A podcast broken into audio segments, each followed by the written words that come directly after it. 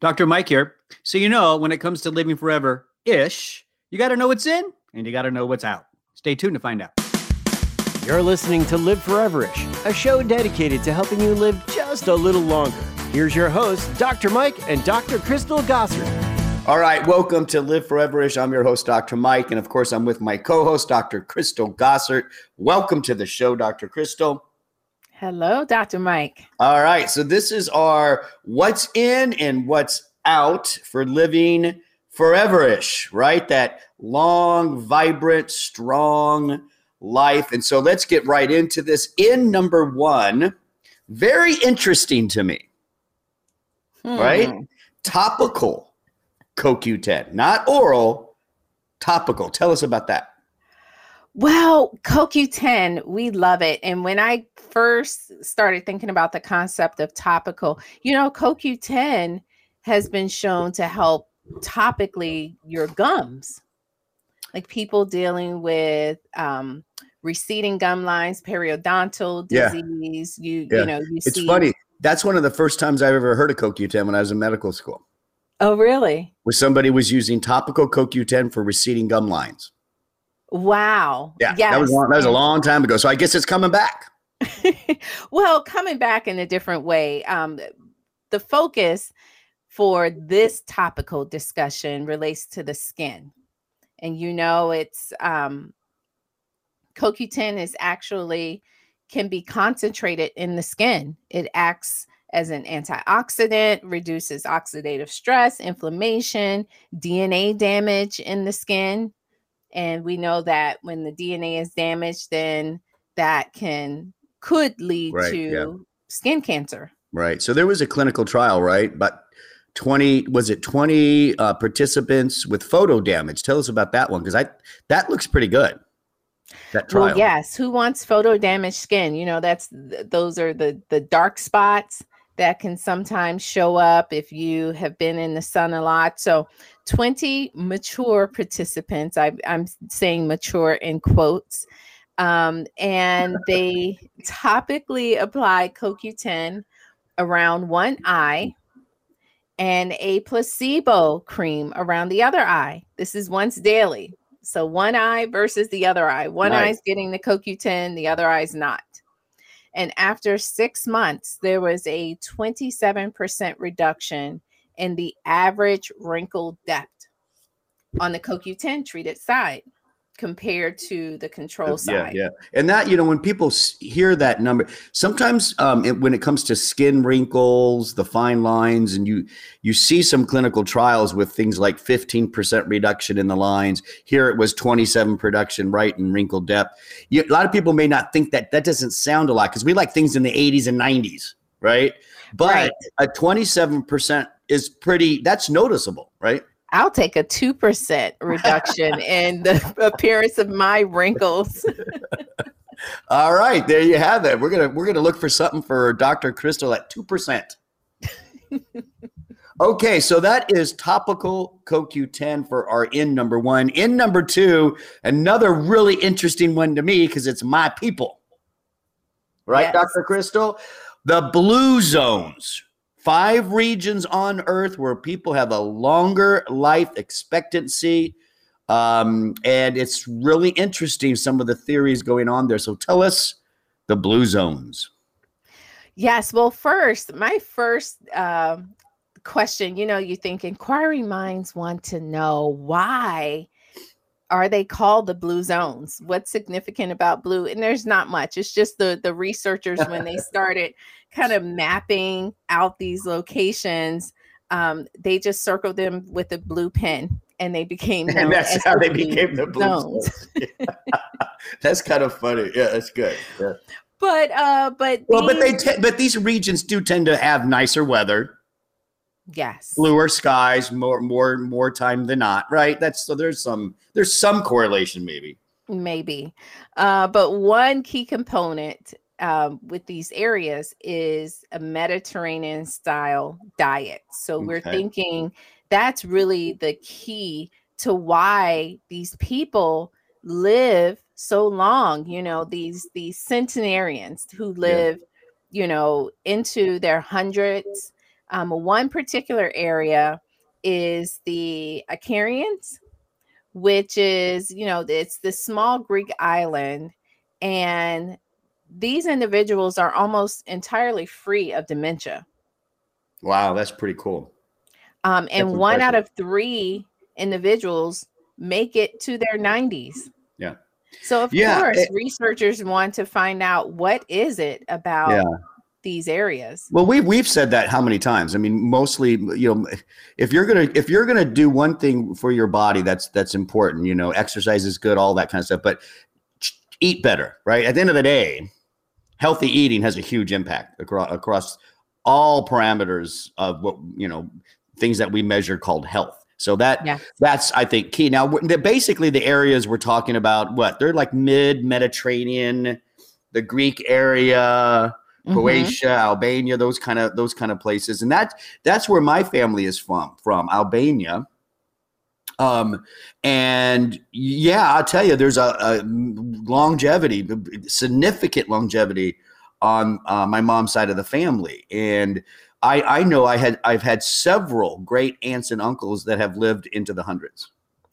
Yes, well, what what we see is the meals are whole, uh, rich in whole grains, nuts, fish, olive oil, vegetables are important.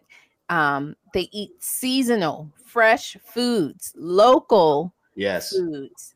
yeah, Um, and one thing that we're also noticing is that their social connection is important. Their meals are eaten eaten with their family and their friends. listen, yep. We listen. They're not every- eating alone at Yeah. their desk. Every every meal in, in my that side of the family it's a celebration.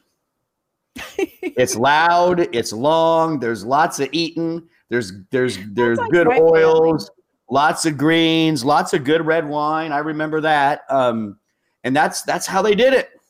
You know, and I that's something I try to incorporate in in my home. We have, you know, we may not have breakfast or lunch together, but dinner, we all sit around the table every night. i think that's i think that's so important. I, I really do. I think getting back to families having that time where you can eat a good meal share the stories of the day. I we just we don't see that that much anymore and i think i think that's a shame. I i'm glad to hear that you uh that you still uh, bring your family to the table. That's good. Yes, I do. It's a special time. Hey, so let's go into in number three. Now, again, you know, some of these ins, when we first say it, you might be like, oh, whatever. But you got to listen to why it's an in. So this in is oats.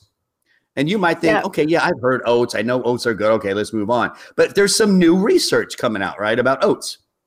Yes, well, there's an uh, an antioxidant or a group of antioxidants that many people may not be aware of.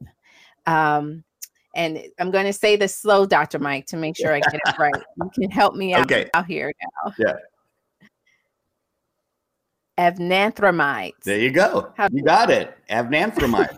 yes. so yes, these are antioxidants, and what's new um, that we're seeing is they can actually help with arterial health. They can enhance nitric oxide production um, and help to prevent atherosclerosis. Yeah. You know, it's interesting because oats, it it wasn't that long ago, right, Dr. Crystal, that oats, the FDA even allowed a statement about, you know, a diet high in oats could help to control cholesterol and heart disease and that kind of stuff. But the truth is, it's it's way more than the cholesterol, probably, right? It's probably more these antioxidants, the nitric oxide, helping with blood pressure. That's probably where the cardiovascular benefit is coming from, not just managing cholesterol.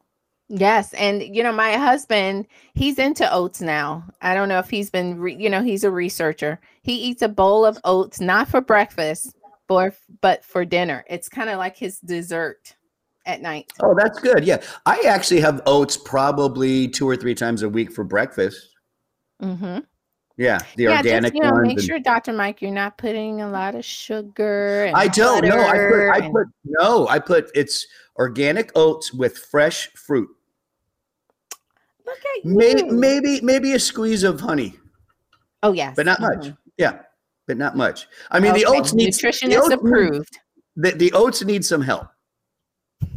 they, they need a No, little. I I can would- eat you know them what? straight out of the, the box. I think next time you gave me a good idea. I'm going to add some butter. Oh, Dr. Mike. But you know, Wait, not- especially for I'm not an scared of butter. afternoon, an afternoon treat, sometimes I will um, put oats and nut butter, almond butter, or something like that, and a little bit of honey, and kind of make these little oat balls. That's, a really good afternoon treat. Good for your That's heart. cool. Yeah, so that's oats. That's the new information coming out. Now we have an out. Now the out is something you you don't want. Um, you want to avoid that kind of stuff. Um, and this is a big one. You know, this is a scary one. Um, often when people are diagnosed with this, it's way late stage, which is why it's so hard to treat. And that is pancreatic cancer. Tell us about that. Yes, and you know, pancreatic cancer, unfortunately, there's not much that you can do. You're right, it's often diagnosed late, and you know, these are it, it's what Aretha Franklin died of, Alex Trebek. You do see a lot of, you know, um, public figures having succumbed to this. But what we what we want to talk about is there are modifiable risk factors that you can incorporate or that you can can try to target and one is smoking Yeah. it's so simple but you know people people still smoke and you know and i was thinking about it yesterday i was driving i saw someone in their car and they had their window down and they were smoking i was like you know it just surprises me that people still smoke i mean Yeah, i'm well, not I mean, shaming anyone of course No, we're but- not. Not. I mean, but let, let's make at the end of the day, if you are a smoker, I mean, that is a risk factor for just about every disease out there. yes I mean, at the end, I mean, let's be honest. I mean, it, if you want to Im- i- i- improve your health, number, be- you know, eating, exercise. We just talked about food. That's so important. But if you're smoking, you're making it hard for your body, yes right? So And- and, and, what about secondhand, secondhand smoke smoke? as well. yeah, let's talk about that. That's Right. scary. What what was it that um, secondhand smoke can increase the risk for pancreatic cancer, right, by over fifty percent? Right. And you know, I've always thought about the risk factor of, you know, high blood sugar, overweight, and obesity. That and to me, that has always been kind of that risk factor that has stood out in my mind because I think about the role of the pancreas that, you know, is producing insulin, kind of trying to manage blood sugar. And anytime you're you're stressing that system, um, then potentially you you run the risk of just the oxidative stress and, and overworking that system. But yeah the smoking is surprising to me. It doesn't mean that you shouldn't get your weight under control. We do know compared to normal weight people obese individuals have about a 50% increased Yep. risk of developing pancreatic cancer so you know those are things that you can control Right. Yep. Modifiable risk factors. Focus on those because those are those are behavioral things that you can change and improve your overall risk category at the end of the day. yes Right. Um, also, red meat. Try to cut that out a little bit. Right. I mean, you know, if you're eating red meat every night, that's a risk factor. Yes, and red meat's not bad, Dr. Mike. You know, I, I go not. back and forth and back and Yeah. forth. Ultimately, it's just if you have it with every meal, you know, if you're having bacon and sausage for for breakfast, and then for lunch your roast beef sandwich, and then for dinner uh, a steak, and that's you know that's just too much. Yeah, and then for, and then and then for breakfast you have the steak and eggs because of the leftover steak, right? I mean that's yeah, right. yes. Yeah. so you know maybe every every meal eh, try to try to reduce it you know once or twice a week um and then add in the fruit and vegetables. I think that's the other part. Like we're Yeah. having the meat without the vegetables for the side and, and the fruit. Um so those are protective foods that you should incorporate regularly Right. So there you have it. That is our three ins topical CoQ10, living in the blue zones, but it's mostly about what you're eating, the Mediterranean based diet, and oats new antioxidants showing uh, uh you know significant improvements in cardiovascular health. And then let's out yeah no one wants pancreatic cancer and there are modifiable risk factors. So there you have it. There's our ins and outs for living forever. Is dr crystal. Thanks for joining me. Hey don't forget at liveforeverish.com there's a ton of podcasts for you to download like comment and subscribe so you never miss that monday post. We really appreciate that. That's liveforeverish.com. I'm your host, Dr. Mike. Thanks for listening.